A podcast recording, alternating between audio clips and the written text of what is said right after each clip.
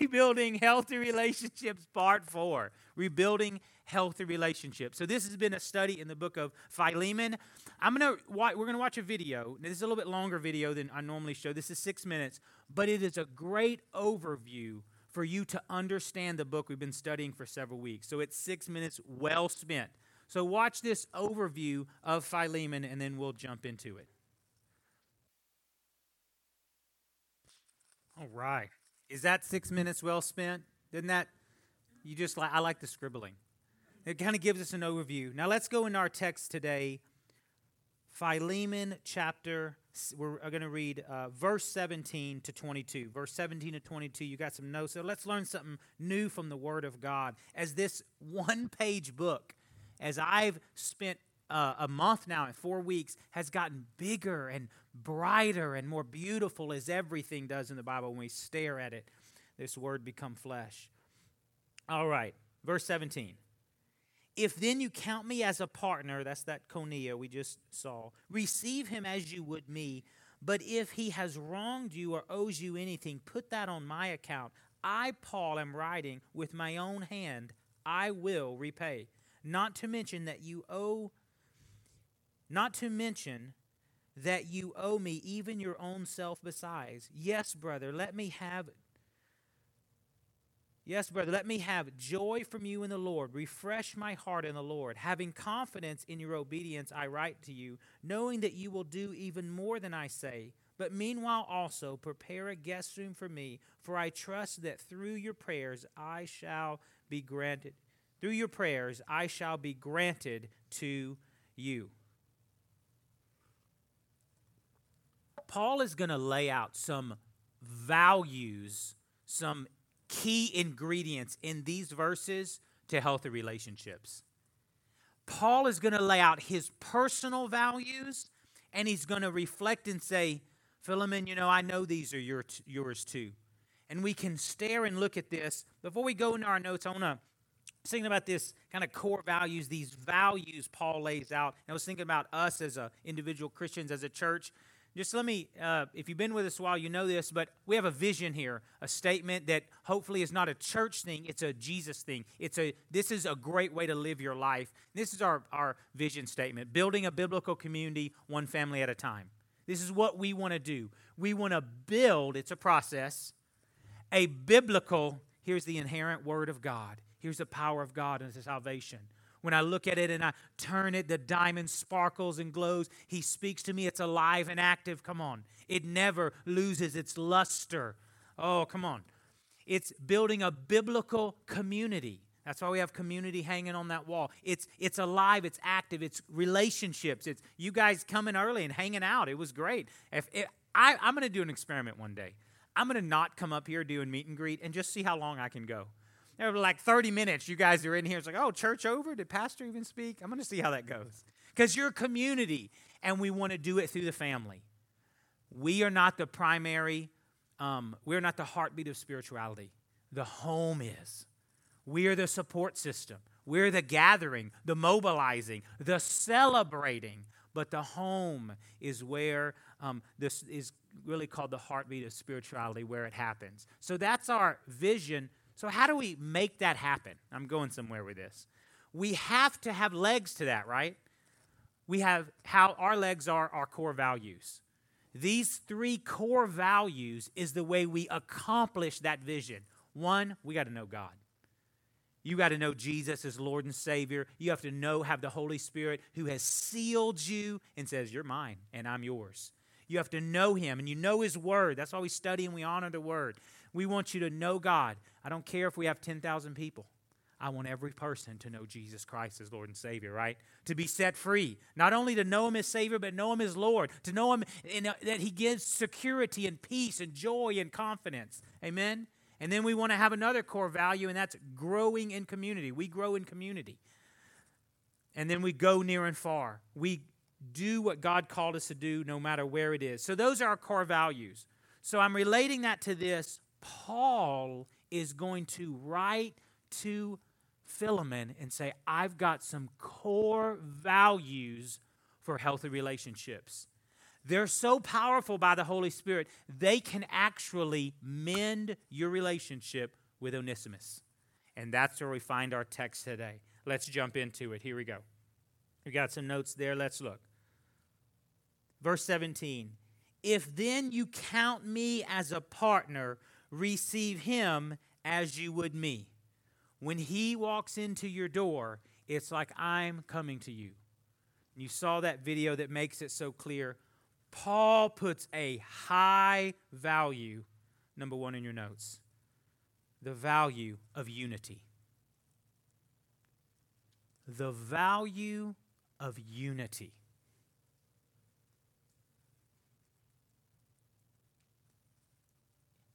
Paul says without unity, there can't be healthy relationships, right? Jesus said this unless two are agreed together, how can they walk? How can they walk unless they're agreed? So, as an individual, as a couple, in marriage, in everything we're doing with relationships, the value of unity is so important. 1 Corinthians says this so clearly. 1 Corinthians chapter 12. 12 and 13. For as the body is one and has many members, but all the members of that body, being many, are one body, so also is Christ. For by one Spirit we were all baptized into one body, whether Greeks or Jew, Jews, whether Jews or Greeks, whether slave or free, and all have been made to drink into one Spirit. Unity was a constant work in Paul's day. Unity will be a constant work in our day too. The churches were very diverse. The people, remember we had all kind of we had uh, Jews who had married Greeks and back and forth and all these different things. Rome, Rome was an assimilating empire. So when you assimilate all these different people, you're going to have issues. But God was greater. So we need to know, all right, unity is a core value. I'm constantly working at that to bring unity, to show unity everywhere I go and everything I do. That's what Paul does here. He uses that word partner. We are so we are one. We are connected in this, tied together in this. There's actually a lot of uh, biblical records, you know, and accounts in Old Testament and New about struggles with unity, even among Christians. And there's one specific one, Titus. So Titus in the Bible. We have a book written after him. Paul, it was a spiritual son of Paul, the book of Titus. Paul wrote to him. Titus was not apostle, well, not an apostle, lived after. Titus also was not a Jew. This is a big deal. So we've got a non-Jew being a spiritual leader in the in the early church leading Jewish people. This was tough for some of those young believers those new believers. They struggled. Paul, in fact, talks about it specifically in Second Corinthians 8:23. Let me show you this.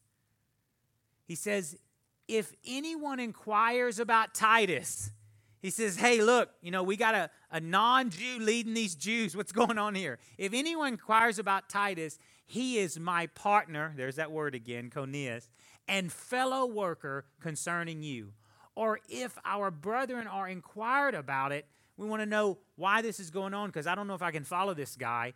Paul was very concerned about keeping unity in, in, the, in the church. They, they are messengers of the churches, plural. He says, Listen, I don't care where Titus goes, he's speaking on behalf of me and the Lord. Paul wanted to make sure that there was going to be unity wherever Titus went the glory of Christ. That's a heavy statement that Titus is carrying the glory of Christ. Let's keep looking here. Verse 18, Philemon. But if he has wronged you or owes you anything, put that on my account. But if he has wronged you or owes you anything, put that on my account. The community of the saints does not destroy the distinction of personal property or debt, right? Paul couldn't send him back and say, Look, Onesimus has given his life to the Lord. You just need to forgive him everything he owes you, and whatever, how much money ever he had left as a servant, slave, just let that go too. Paul didn't do that. He didn't do that at all because he, he, he didn't want He didn't want um, to overstep his bounds. So he had something else in mind. You see this little book we're reading right here? This is actually a legal document. We don't think about that. So in the Roman Empire, because Paul says he's writing this with his own hand, when he sent this letter, he was actually sending a legal document, right? Letters were the main way for legal documents. And if someone put their signature, just like today, it was legally binding. So when Paul sends this letter to, to Philemon by the hand of Onesimus, he's actually sending the title for his debt. We got to think about it like that. He's saying, I'm not just saying I'll, I, I will um, forget, put it on my account. I'm not just saying that. I am bound legally to this thing because of that. Philemon could take this to the Roman court and say, Paul said he would acquire his debt. And they would say, Yes, he will. He must, or he's going to jail. So we need to see that it's a legal document. Number two on your notes the value of restoration.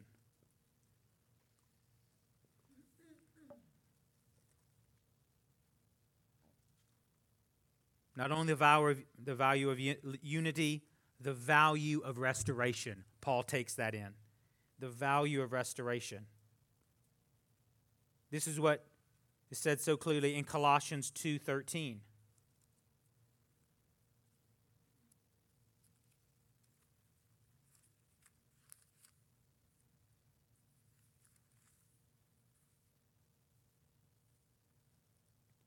And you being dead in your trespasses and the uncircumcision of your flesh, he has made alive together with him, having forgiven you all trespasses, having wiped out the handwriting of requirements that was against you, which was contrary to you.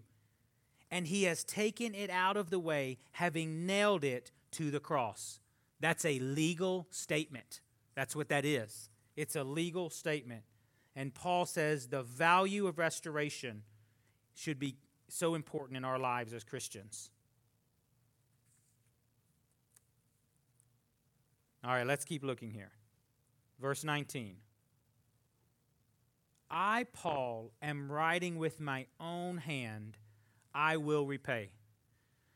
There are no unnecessary details in the Bible, right? Not one. No unnecessary details.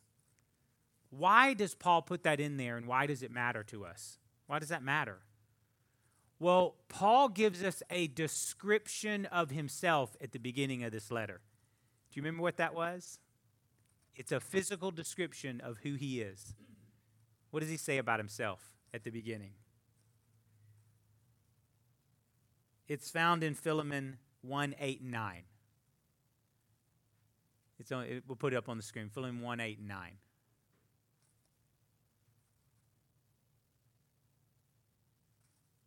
Do you have that? There we go. Therefore, though I might be very bold in Christ to command you what is fitting.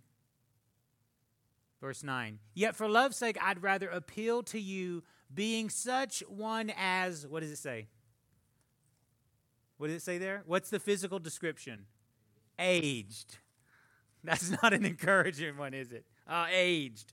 Paul the aged. There are no unnecessary details in the Bible. Now, Paul, at this time in his life, dictated and had people write the, the words for him, especially Colossians, um, Ephesians. There was five books, most probably written during his imprisonment. This is the only one he writes with his own hand. How do you think Paul's hands were laid in life after stonings, after hard tent work? after the years, you think he had a little arthritis?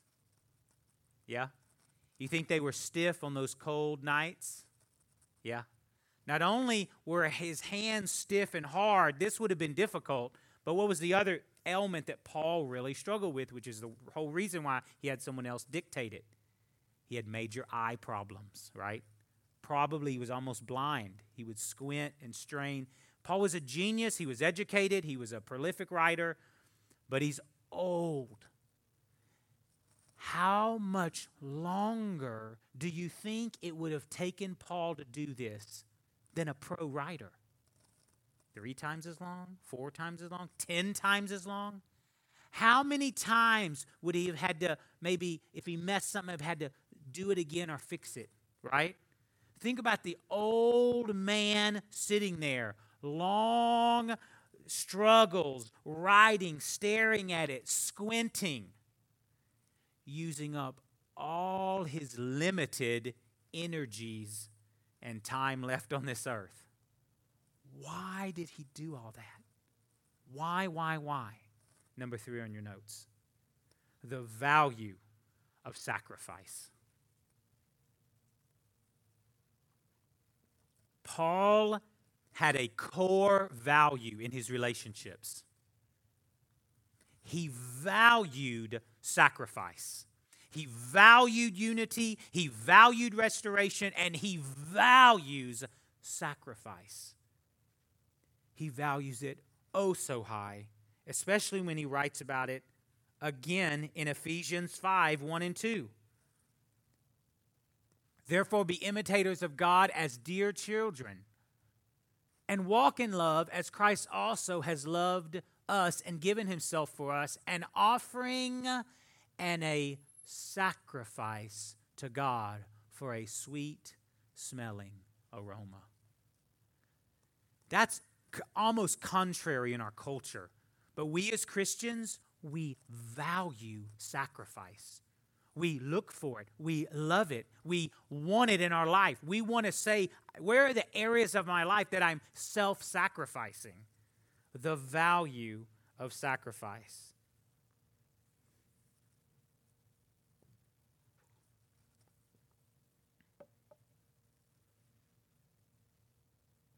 Let's keep looking. Verse 21.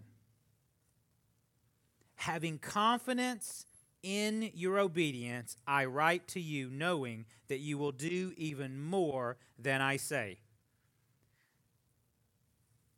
This is called a presumptive clause. I'm not a great English person, but I looked it up. It's right. A presumptive clause.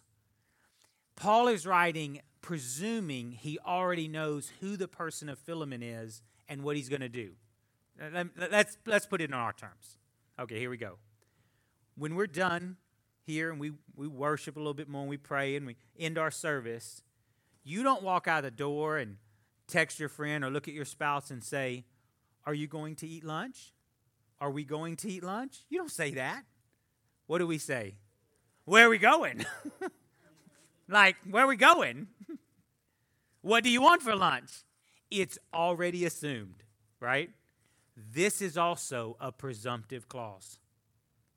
Why does Paul, by the hand of the living God, know in his spirit, I know you're going to do this? I know, in fact, you're going to do more than this. Not because I'm twisting your arm, not because I'm doing any form of manipulation. There's no manipulation. It's pure and perfect. But I know you're going to do it. Why?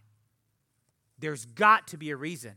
He knows this man. He's spent time with this man. He's done ministry with this man. He's prayed with this man. He's been in the trenches with this man. He knows that something is beating in the heart of this man that will restore this relationship. And this is what Christianity has that the world doesn't. This is what we must proclaim. Number four on your notes the value of divine hope.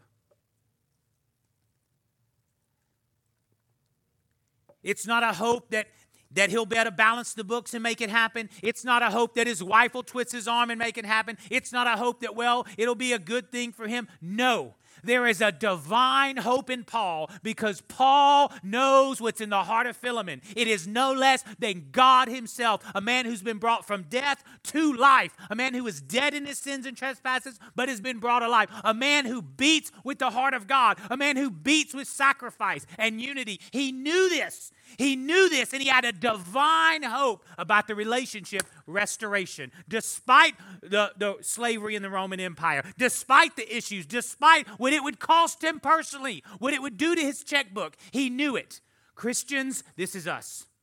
You look at every relationship and you say, God, there is a divine hope. If there is a Christian that you've been broke, a broken relationship or a, a family member or whatever it is, you say, if it was just us, if I was up to my ability, it would be discouraging. But there is a divine hope beating in me, and it's beating in them. That is Christ in you, the hope of glory. Amen? We view relationships differently. We talk about them differently. We understand them differently. Even death, we talk about it so differently because we're excited that they're going to be reunited, united face to face with their Savior. The value of divine hope.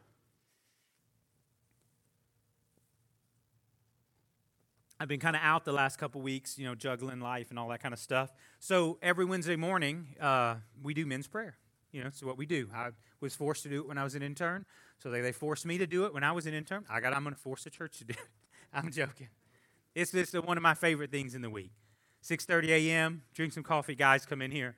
We just talk a little bit. We pray, do some worship. So I was out the last couple weeks. You know, I'm taking care of kids and wife and all that.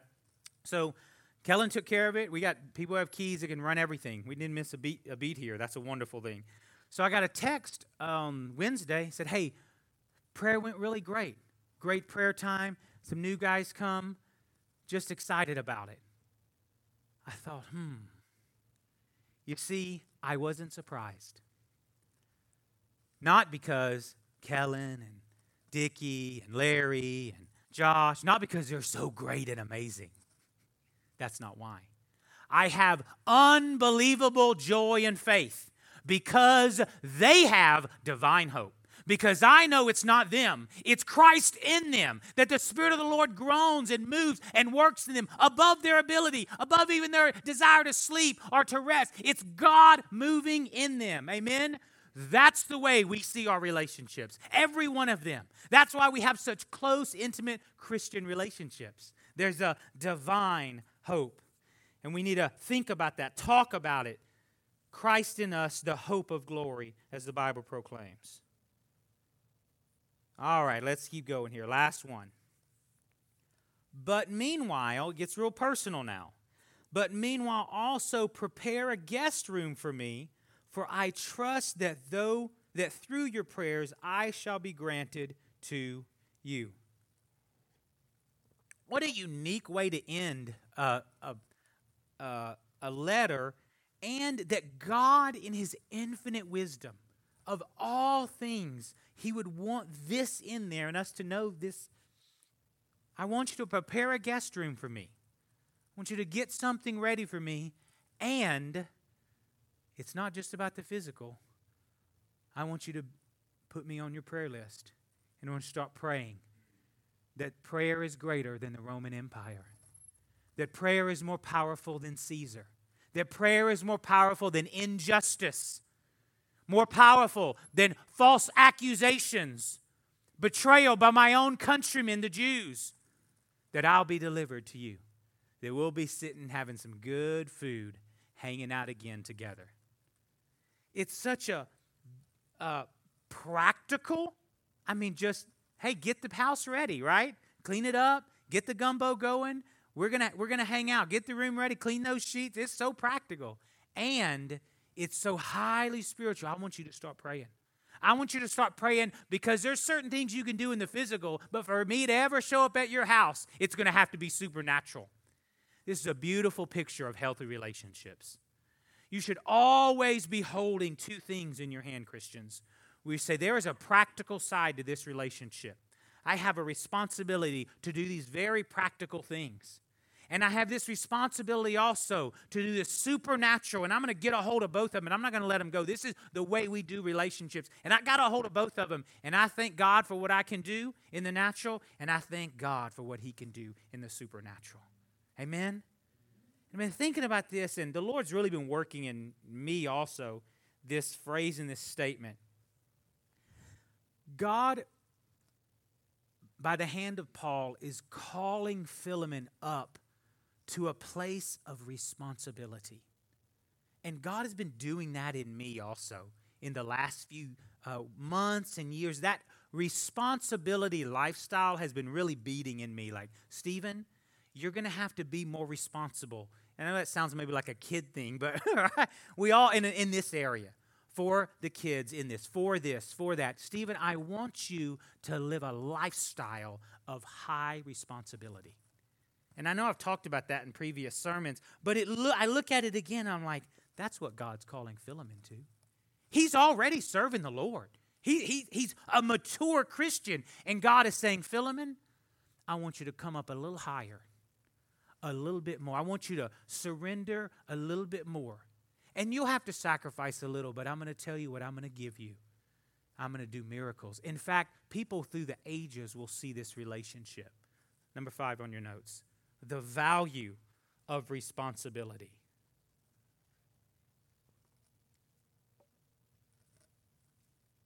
If you want healthy relationships, value responsibility. Amen? We know that, but I just, I love the way he made it so practical that anyone can do. But he made him get the house ready, but that wasn't enough. He said, That's not enough. You're a God follower, Philemon. You're sanctified in the blood of Jesus. You need to be aware that you got supernatural power, and I'm not going to let you off the hook for that. I was thinking about this in my own life. So, Megan went into labor. My wife, uh, what day is this? Um, Sunday, Thursday morning at 2 a.m. Wake up, wake up. All right, we're good. I'm, I'm feeling tubs. I'm doing this. Yeah, I got it. I got it. Make sure the kids are anesthetized, all that kind of stuff. There may have may, may or may not been Benadryl involved. I'm joking. I'm joking. I'm joking. I'm not. So I'm doing all the things. I'm the water boy. I'm, I'm making sure there's water, water, drink the water, drink the water. The midwives are doing their things. There's, there's very little I can do, right? There's just, you can't do much. So I'm doing what I can do. But, you know, a couple hours into it, she just reaches over and she grabs my hand She says, Stephen, will you pray for me? I said, Yeah, yeah, of course. She said, I want you to, to pray that scripture you prayed a few days ago. We kind of honed in on Isaiah 41. You know, Lord just a scripture just sits with you, it just stays with you. So I grabbed the, the card and we just prayed. And I thought, oh God, it's good that I can get the water. Thank you for strength. I can do the t- I can do all those physical things. Come on, men. We, we, uh, we take care of things, right? That's what we do. But, oh, King of the universe, that's not enough. Oh, God of glory who saved me, I have to get on my knee and say, in faith, you want to increase your prayer life? Start praying for people. You can't, you can't fake it. You got to learn. You got to grow your prayer life, praying for people. God, I got in this difficult time, in this scary time. Say, Lord God of heaven, here's your word, and I pray that it would supernaturally move on her. Amen. This happens all the time in our life. Every day in your relationships, you start saying, I'm going to do the practical. Let's get up and clean the kitchen and make the coffee and whatever else you got to do. And God of heaven, I'm going to grab a hold of the supernatural that Rome itself cannot hold back. For I trust that through your prayers I shall be granted to you supernatural unity, me set free from prison, all those things. And if we look through history, it all happened because of Philemon and his family. Amen? Or Philemon. Let's stand up.